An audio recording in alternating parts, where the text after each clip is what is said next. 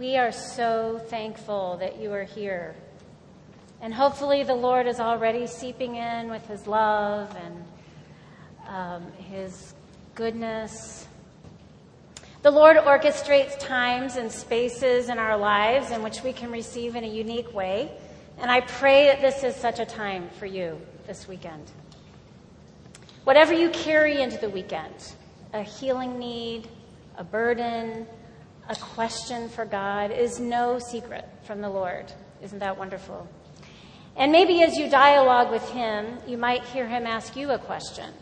I was thinking back uh, several years ago when I was uh, a prayer minister at a healing conference here in Wheaton. And there were about 900 people there, and the Lord asked me a question in my devotional time. I will preface this by saying that I am a fairly private person. And the Lord said to me, I have a healing for you, but it will embarrass you. Do you want it? Like, whoa, what a question. Uh, and it took everything in me to say, Yes, Lord, of course. I want anything you have to give me. And then I forgot about it.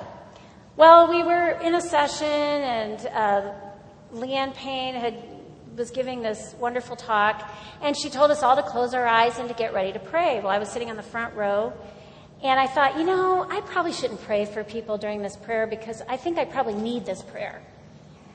And all of a sudden, I heard the click of her heels coming across the stage, and I heard her lean over and say, Catherine, Catherine. And I thought, oh, I should tell her that I shouldn't pray for people. She's going to call me up there to pray for people. No, she was calling up to pray for me in front of 900 people. And so she took my hand and she brought me up, but I didn't realize that yet. And she had me stand at the podium, and I felt this hand come on my neck like this. And I thought, oh my goodness, this is what the Lord was talking about. He is going to embarrass me in front of all these people. And I remember that the Lord gave me this moment. I put my hands down, and I felt like the Lord said, Do you want it? Or do you not? And I said, I, it took me a moment, but I said, yes, I do want this. Well, the Lord really ministered to me in that moment.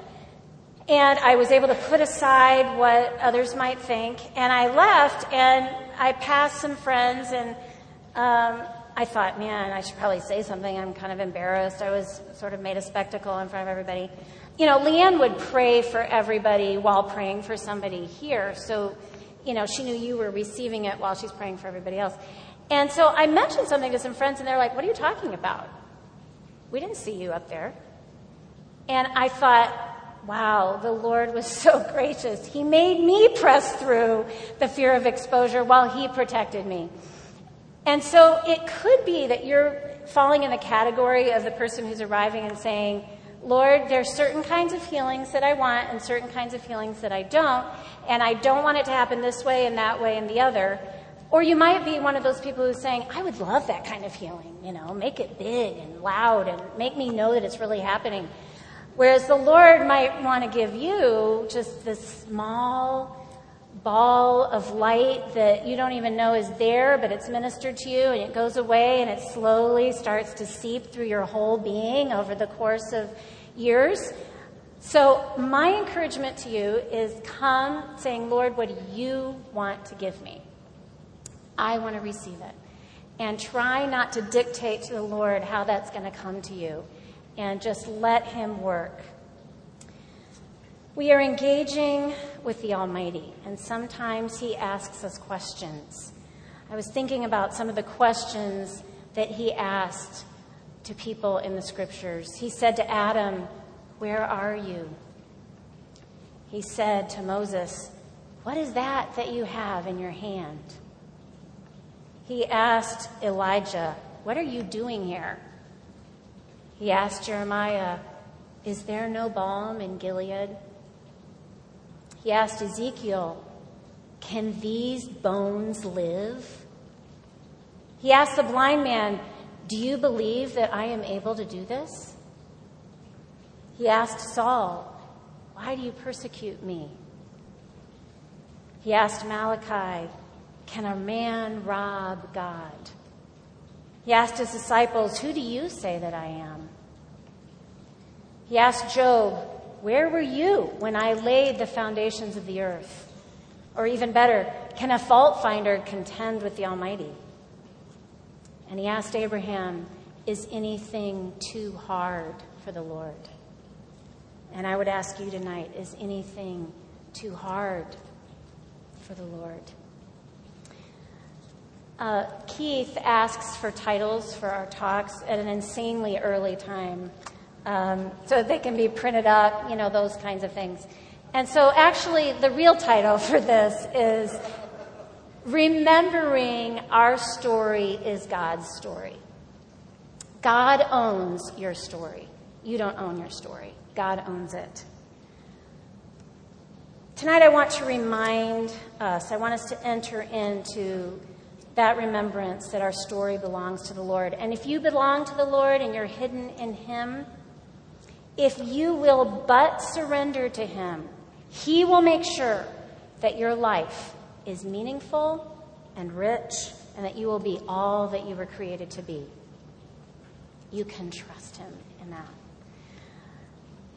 There's a book called A Hundred Years of Solitude. It's by a Colombian author, Garcia Marquez. In this uh, novel, a village succumbs to an insomnia plague, which in its wake brings forgetfulness of the deepest kind. These, these people don't sleep for years. People begin to forget what the names of items are, so they start to label them. This is a chair, a door. This progresses to a loss of memory as to the function of objects. Oh, but what is a door?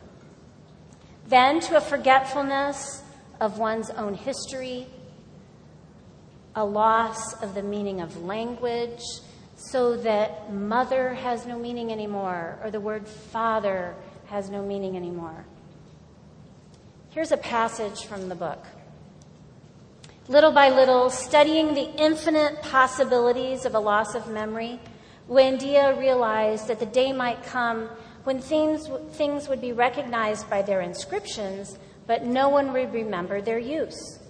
Then he was more explicit. The sign that he hung on the neck of the cow was an exemplary proof of the way in which they were prepared to fight against loss of memory. This is the cow. She must be milked every morning so that she will produce milk. And the milk must be boiled in order to be mixed with coffee to make coffee and milk. Thus they went on living in a reality that was slipping away, momentarily captured by words, but which would escape irremediably when they forgot the value of the written letters. At the beginning of the road into the swamp, they put up a sign that said, God exists, because people were forgetting. This novel goes on to explain how these people succumbed to an imaginary reality that was more comforting than all the work they had to do to remember. To the point that it was even too hard to remember what a father was or what a mother was.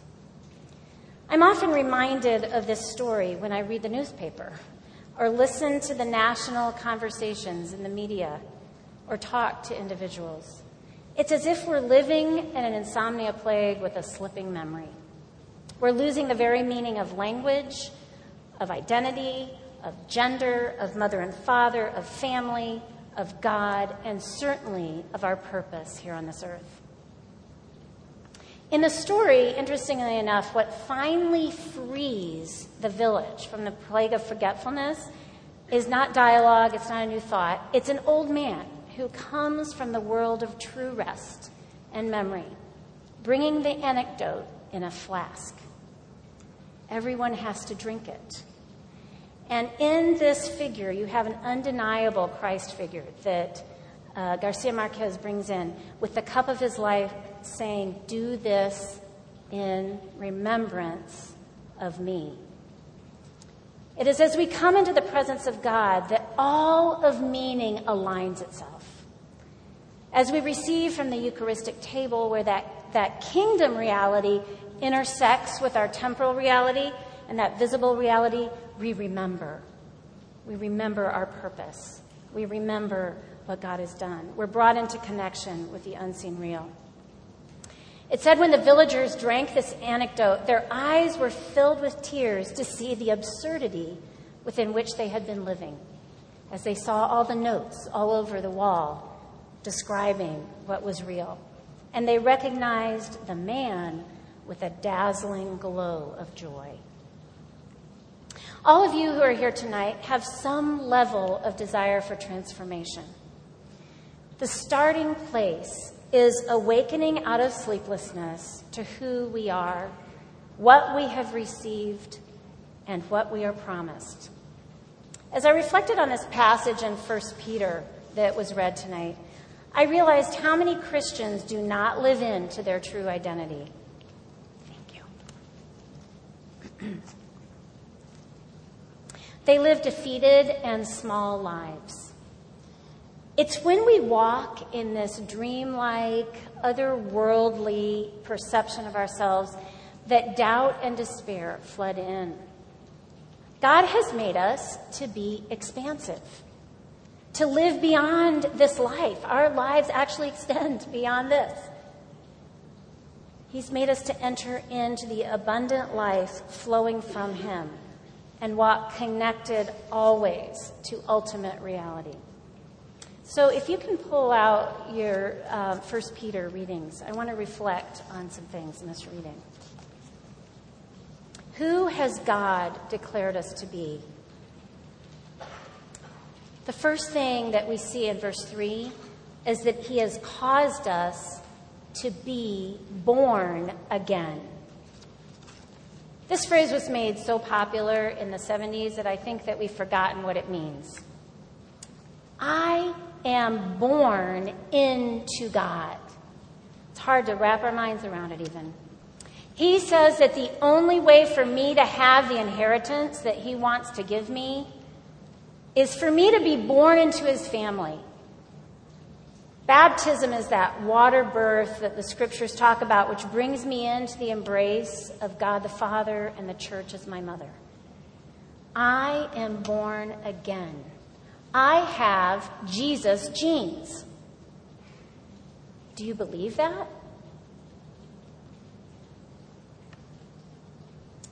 Have you forgotten that you have the genes to love? You have the genes to forgive, the genes to be patient, the genes to be joyful. We're going to talk about how we activate those genes and live into them, and, but we have to start by realizing that we have them. Oswald Chambers says eternal life is not a gift from God, it's the gift of God. I am given God. Eternal life is the life that Jesus lived on this earth, and now he's living it in me. Paul says the mystery of the Christian faith is this Christ in me. Are you trying to live the Christian life by gutting it out? It's really hard. The secret of the Christian life is Christ's indwelling presence. I just have to make space for him. That sounds easy, but it, look what Abraham had to do. But that is what God's asking us surrender, and I will make space for you. Uh, I will make space to come in. I have to be trained to cooperate with Him. But the supernatural gift of the Holy Spirit, who moves into my body, has been imparted.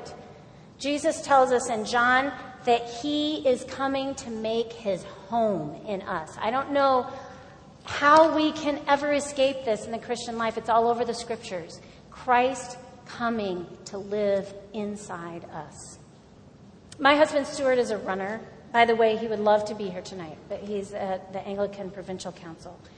Um, he's a runner, and he takes our kids hiking almost every week. From early on, I've heard him telling the kids, Rucks don't complain on long walks. They have stamina. He used to call Christian the mountain goat, even when he was struggling up. Come on, Christian, you're a mountain goat. Come on. Uh, he has so affirmed our six year old Nathaniel that this vacation, Nathaniel ran 21 minutes on mountain trails with all the teenagers in the family because rucks are runners. Now, Stuart has imparted to the kids running genes. They really do have running genes, and they didn't come from me. But they may never have known about them if they hadn't started running. if they hadn't gotten out there and believed Stuart when he said, You've got them. They're right there. Just activate them. And they're beginning to live in their running genes. Now, of course, they're really going to have to train if they want to run a marathon, um, but they have what it takes to do it. Recently, I was angry at the way I was treated by a fellow Christian, and I stewed about it for a few days. And then I felt the Lord say, You, Catherine, are a Christian. You have all it takes to forgive. You have me. Are you willing? I had to choose to let the life of Christ flow in and through me in forgiveness, make the space for God's forgiveness, and to let resentment go. In verse 22 and 23 of our reading at the very bottom, having purified your souls by your obedience to the truth for a sincere brotherly love, love one another earnestly from a pure heart, since you have been born again. Not of perishable seed, but of imperishable through the living and abiding Word of God. God's not saying love people and not giving you what it takes to love them. He's given you His love and His person to love through you. If you are here and you have been born into Christ, step into that belief that you are inhabited by Christ. You have Him living in you. You are in His family. So the beginning of my story is clear. I am born again. The end of my story is secure. It says here in 1 Peter, What have I been born again into? A living hope through the resurrection of Jesus Christ from the dead to an inheritance that is imperishable, undefiled, and unfading, kept in heaven for you. Guess what? I am fully provided for. I have, in this new family, the living hope of an inheritance. Wow, my life doesn't end when my eyes close in death to this world. I receive an inheritance, which it goes on to say in there, is the full salvation of my soul all that I have hoped for will be fulfilled. Ephesians and Colossians speak of this inheritance. Paul prays that we will have the eyes of our hearts enlightened, that we may know what is the hope and riches of this glorious inheritance. He's saying it takes a revelation from God for you to know what this inheritance is. He also speaks of the Holy Spirit being the guarantee of that inheritance. Again, the Holy Spirit, Christ in me, becomes that down payment, almost that guarantee that the inheritance is fully coming. Scriptures teach us that we were saved, we are saved, we are being saved, and we will be saved. So this salvation stretches over the course of our lives. And it's dynamic and it's in, at work in me already but I will only receive the completeness of it when I see Jesus face to face. But do we live as if we have an inheritance? Uh, when Stuart's grandmother died, we were asked as grandkids um, what we would like from her house. And we could all kind of ask, and I asked for a teapot. They had 13, I know that now. They had 13 teapots, and they loved tea, and we love tea, so I thought that would be a great thing to have, a teapot. Well, it turned out that one of the, the daughters decided she would start a teapot collection, and she would take all of them. And I thought, wow, okay. Um, so then one day they said, hey, the basement's open. You guys can go down and choose. Uh, you, you can give us a list of things you want from the basement, kind of the leftovers. And so Stuart and I were down there and we found a teapot. We're like, there's a teapot down here. You know, we'll take, this is obviously Nana's favorite teapot, hidden here in the basement. Nobody could use it. Uh, and we still call it to this day Nana's favorite teapot because nobody knew where it was. Sometimes we think that God's inheritance is like that basement teapot, the leftovers. Everyone else got the good picks. Do you live your life in the attitude that God is withholding something from you? You know, the first temptation in the Garden of Eden was to think that God was withholding something good. Satan said, Did he really say that? You can't eat this? You know why? Because there's a knowledge that you'll get, and he's withholding from you. This posture toward God is so far from truth that it actually prevents us from receiving all the good that He has for us. We have to move into this alignment with what is real about our inheritance. God has birthed us into His family, and we have all of God for our inheritance. Do not fear, little one, for the Lord has been pleased to give you His kingdom. I'm thankful to have grown up under the life example of my parents, who truly lived in the understanding that God was a rich father, capable of providing all things. This gave them freedom to live in generosity, in a kind of abandon to what the Lord might ask. You have everything you need and will need. You can live with abandon. Your life can go down into the ground like a seed and die because you believe that all of God's life is yours. You haven't lost anything. A friend of ours who grew up as a missionary kid told a great story of their family leaving the mission field to come on furlough in the States. Their father basically called them all together, and this is what he said Nothing we have here to sell will come near to providing what we're going to need in the States. God's going to have to provide for us. So instead of worrying about things, we're going to give everything away. Just in that confidence that God's going to provide for us. So he told his kids, look, take this motorcycle, our motorcycle, and go down to Bob's house and give him the keys and tell him it's his. Now, for in Colombia where they were, this having a motorcycle was transportation, it was ministry, it was everything. So these kids toddle down to Bob's house and they say, Hey, Bob, here, we have a motorcycle for you. And when my friend was telling me about this, he said, I will never forget the look on that man's face as I participated in this generosity. um, and it marked him for life that he could live with abandon because God would provide all. And God did. Uh, the story of how God provided for them after they got here was confirmation for them um, that God was always enough in providing. But of course, this is no excuse for the lack of stewardship with our money. If we don't, we don't use our money frivolously and then presume on God to make up for our foolishness. That's not what I'm talking about. But we do live outside of common sense uh, because we know that we have everything in the family of God. We have all we need. We have a rich and glorious inheritance. So, th- a third thing, okay, we know that we've been born into God, or we forget that we've been born into God. We forget our future is secure. You know what we love to forget as suburban Christians? That we're going to have many trials. And that's what First Peter talks about. We forget that the journey to prepare, to make ourselves capable of receiving an inheritance is painful because it involves death, death to self, being freed to receive God.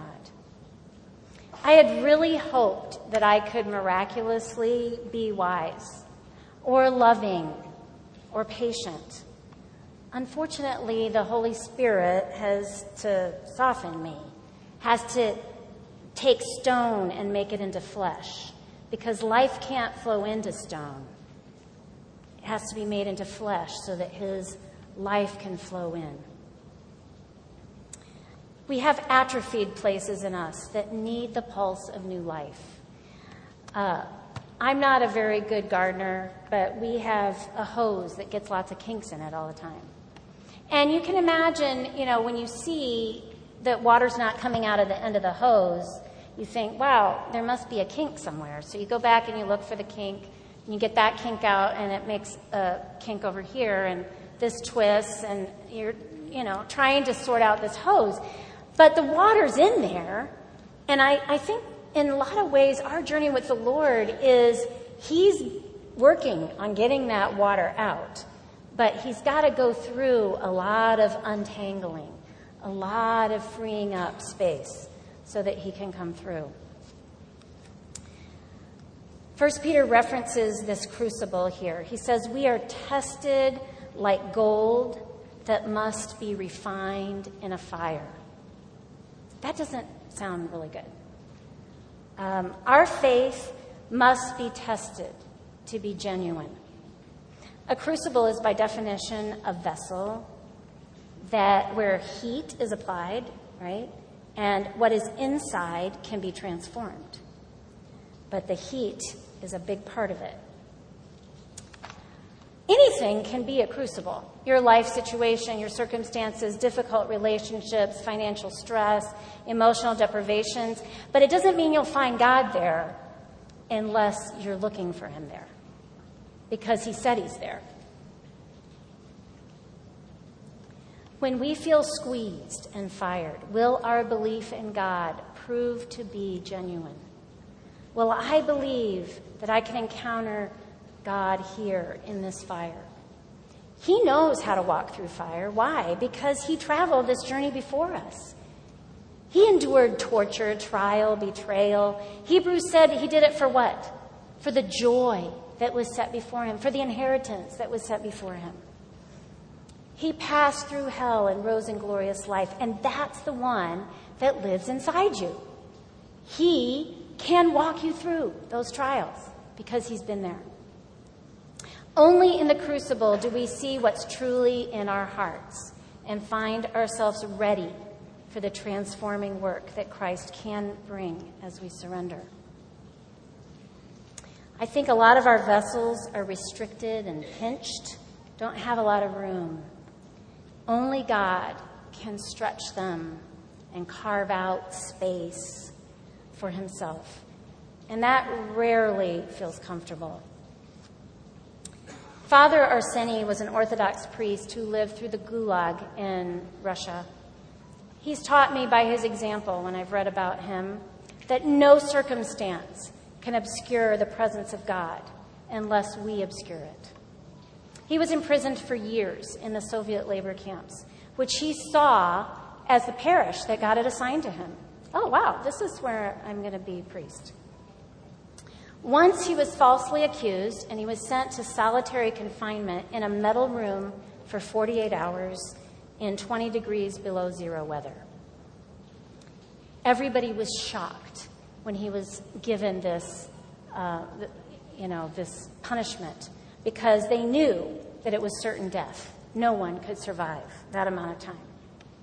But Father Arseny actually entered into the room full of joy. He said, For the first time in years, I'm going to be able to pray out loud. The, uh, an unbeliever was stuck in with him because he too had been accused in this situation. And he gives us the account of Father Arseny. He said, When he stood up and he began to pray, he said, I saw these shining vestments come down and cover him and he ministered the Eucharist, and the elements were there.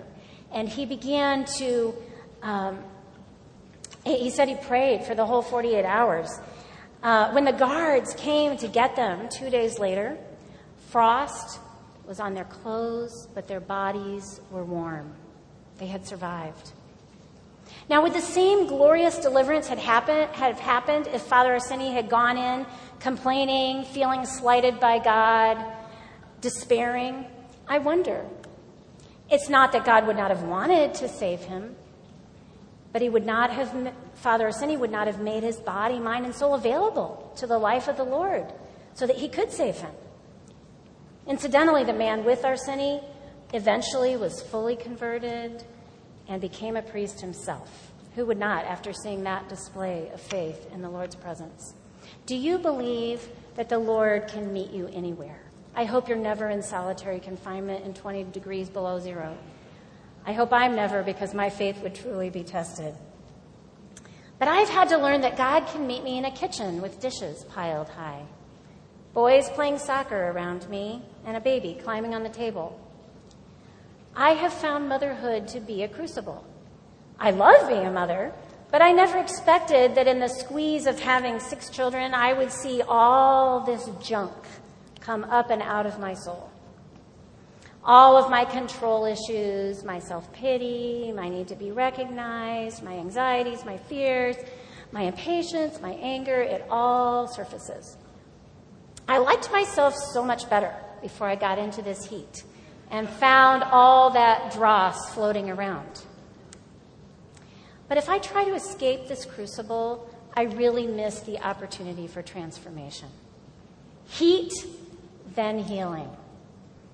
It is also in this crucible that I have learned to love and sacrifice, to live most fully as a Christian, doing the hidden and unrecognizable acts of service in the companionship of the Lord. Even in my 20s, when I was receiving prayer for deep issues in my life, I believed the Lord would work these into my personhood. I really did. Sometimes I would have a release that was miraculous. Sometimes nothing would happen that I could notice. But as I look back now at this stage in my life, I realize it happened. The Lord did it over time. And you know where He did it? In my kitchen. And that's not what I necessarily would have chosen for my life. But that's the way the Lord often works. He takes us into a tight place, and we discover the wonders of His love can meet us even there. Those prayers, those prophetic words that come to us, sometimes they just, I think, hover like birds over us, waiting to alight. As soon as there's space, I'm going to descend. And all of a sudden, there's a space. Whew, it's there. And so I say, receive all the prayers you can and just keep walking and saying yes to the Lord, and those things will descend into you as soon as there's space. But, in the converse, if you think you own that healing that God gives you and you walk away from the Lord, let me tell you now, that healing's not yours, it's the Lord's and it's in Him that you keep that healing. And I've seen a lot of people walk away from their healings when they walk away from the Lord and say, It wasn't real. Well, it was real when you were in the Lord. It's not yours. You have to stay in Him to have that operative in your life. Praise God that you don't have to scramble around for your healing or scare up meaning for your life. God has already told you in 1 Peter that your life is being guarded through faith. And that after your faith is tested, your life will be found to result in praise and glory and honor at the revelation of Jesus Christ. We lose hope because we get caught in the particulars of our losses and our disappointments. And we don't see an arc of story that carries meaning beyond ourselves. We forget that our lives extend into an eternal story, like Abraham's tonight. If Abraham hadn't been faithful to the Lord, where would we be today? And First Peter says that these prophets knew that they were serving you. They weren't serving themselves, they were serving you. You're serving somebody with your life, and you may not see who it is. And it may be in another generation, but your faithfulness to the Lord will serve in the eternal story. I saw on a YouTube recently a man who was painting a huge picture. Now, it's not my art style, but uh, he had this huge canvas and he's painting these strokes that have no sense. Uh, no image is really clearly forming. He's doing it to music, and a lot of people are watching, and he's just going to town. And I'm looking at this going, this has no meaning. There's not painting anything. After a while, he grabs the canvas and flips it upside down, and you see it's the face of Jesus. And this cry goes up from the, the crowd, this roar of recognition. That's what he was doing. And I think that's going to be our lives in some ways when we see the Lord. Uh, we don't understand the different strokes, the, the uh, question marks, the unexplainable, but Jesus, when he takes the veil from our eyes, we will see him in our lives. We will see him. God's dream for Abraham was not that he would have a prosperous nomadic life in harmony with his beautiful wife, Sarah. He wanted to make him a father of many. He wanted Sarah to be a mother of many. For this to happen for Abraham, God had to take him on a journey of getting to know him and of getting him to trust him at the deepest level. So God asked Abraham to sacrifice everything his home, his comfort, his community, and eventually his son. And Abraham's like, This is the promise you gave me. I'm asking you to lay that down, the vision that I've given you. But this is the belief that Abraham had is so profound. Hebrews says that Abraham believed that if God was asking him to kill Isaac, that the promise was still true, that it would come through Isaac. What did it say that he believed? God would raise him from the dead.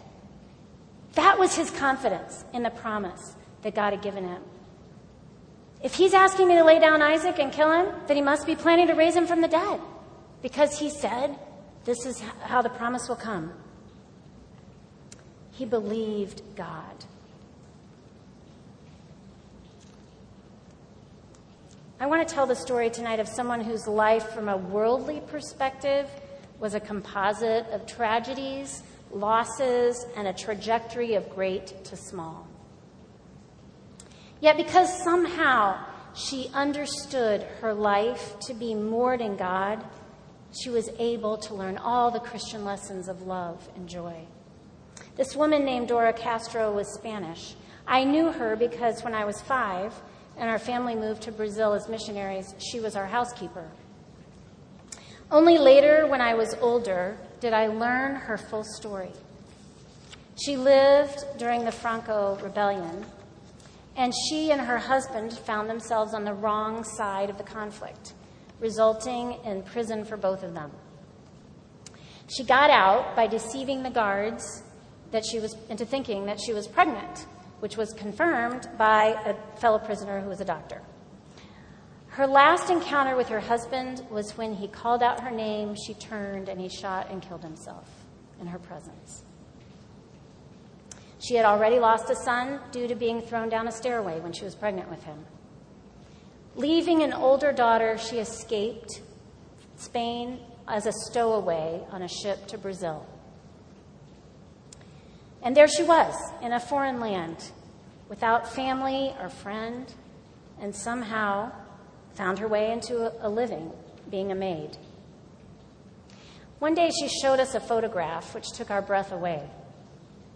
There sat our familiar housekeeper, though strangely unfamiliar, as she was bejeweled, surrounded by servants, and flanked by two large and stately dogs. Then I understood a little bit more about the descent of her life. I understood how she had lost riches, recognition, influence, and regard. I also understood why she ran our house as if it belonged to her and we were all of her servants, which greatly irritated my mom. On a worldly scale, Dora's life was obscure, it was awash with pain and loss. But what Dora brought to my life as a child is immeasurable. My mother was clinically depressed for several years and often in bed. Dora was in some ways an answer to my mother's prayer for the Lord to care for us while she was unable. Dora came into our life. She, she, was, she had quite the just amazing bosom. And she was such an embracing mother. And she came into our home full of life and companionship. You never would have guessed what her story was creativity, uh, nurture, love. She would just get us in, bring us in. I remember her hugging me and laughing. I still remember standing beside her as she ironed and taught me Portuguese, such as hers was what we called Portuñol, which was a big mixture of Spanish and Portuguese. She taught me ditties and songs. I watched her make magic in the kitchen. She had a dish she made from shredded chicken that she called Old Clothes. And it was what she would do so well take leftovers and turn them into something wonderful. Dora longed for her daughter and finally returned to Spain to die. The last time I saw her, I was a teenager. I didn't understand enough about my life at the time to know the gift that she had given to me. She must have wondered at the trajectory of her life, at the loss of all that was dear and all that defined her husband, children, home, country. She could have wallowed in despair, in the futility of life, but instead, she learned the Christian lessons of love and surrender, so that her very presence ministered to a little girl in need of nurture, love, and companionship. I wear a ring that she gave me to this day. It was one she had carried out of Spain as she fled, one with three small diamonds. Two of them have disappeared, but one still sparkles for me to remind me of a life that went from a worldly perspective, uh, from a worldly perspective, did not amount to much, but from God's perspective was gold tested and tried. As she passed into her inheritance, her life would have resulted in praise and glory and honor because she let her inner life expand and fill with the Holy Spirit of love and joy, even as her outer life contracted. And I'm sure only when she saw Jesus face to face did her life make any sense to her. Isn't it wonderful that the final word on a life is not the facts added up at the end, but the person one has become in spite of it all. We forget that nothing in this life can keep us from God fulfilling his purpose for us except our lack of surrender. Nothing in this life can keep God from fulfilling his purpose in you except your lack of surrender. And when we surrender even our mistakes and our regrets, he can make something of them. Edith Stein, a Jewish philosopher who became a Christian and who died in the Holocaust, said, Whatever is surrendered to God is not lost, but is saved, chastened, exalted, and proportioned out in true measure. You are such a composite of the choices of others, even your grandparents. You're a composite of your circumstances, of your own choices, your yeses and your nos to the Lord.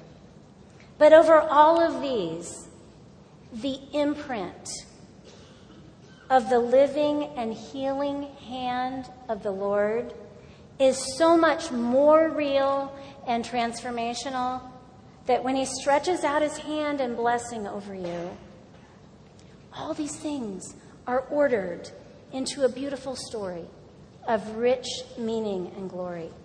Nothing is lost in the creative hand of the Lord if we just give it to Him.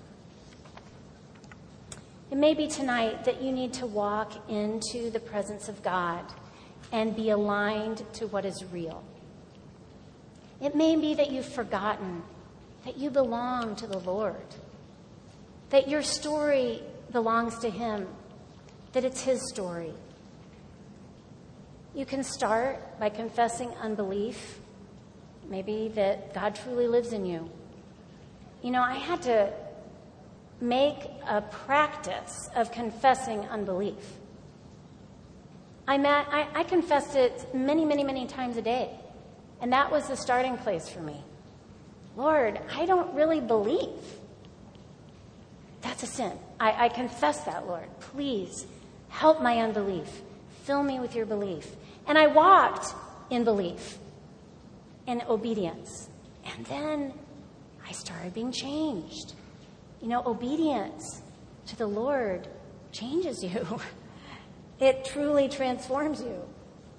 So you can start by confessing that unbelief. There may be something in your life that you are clutching onto so hard.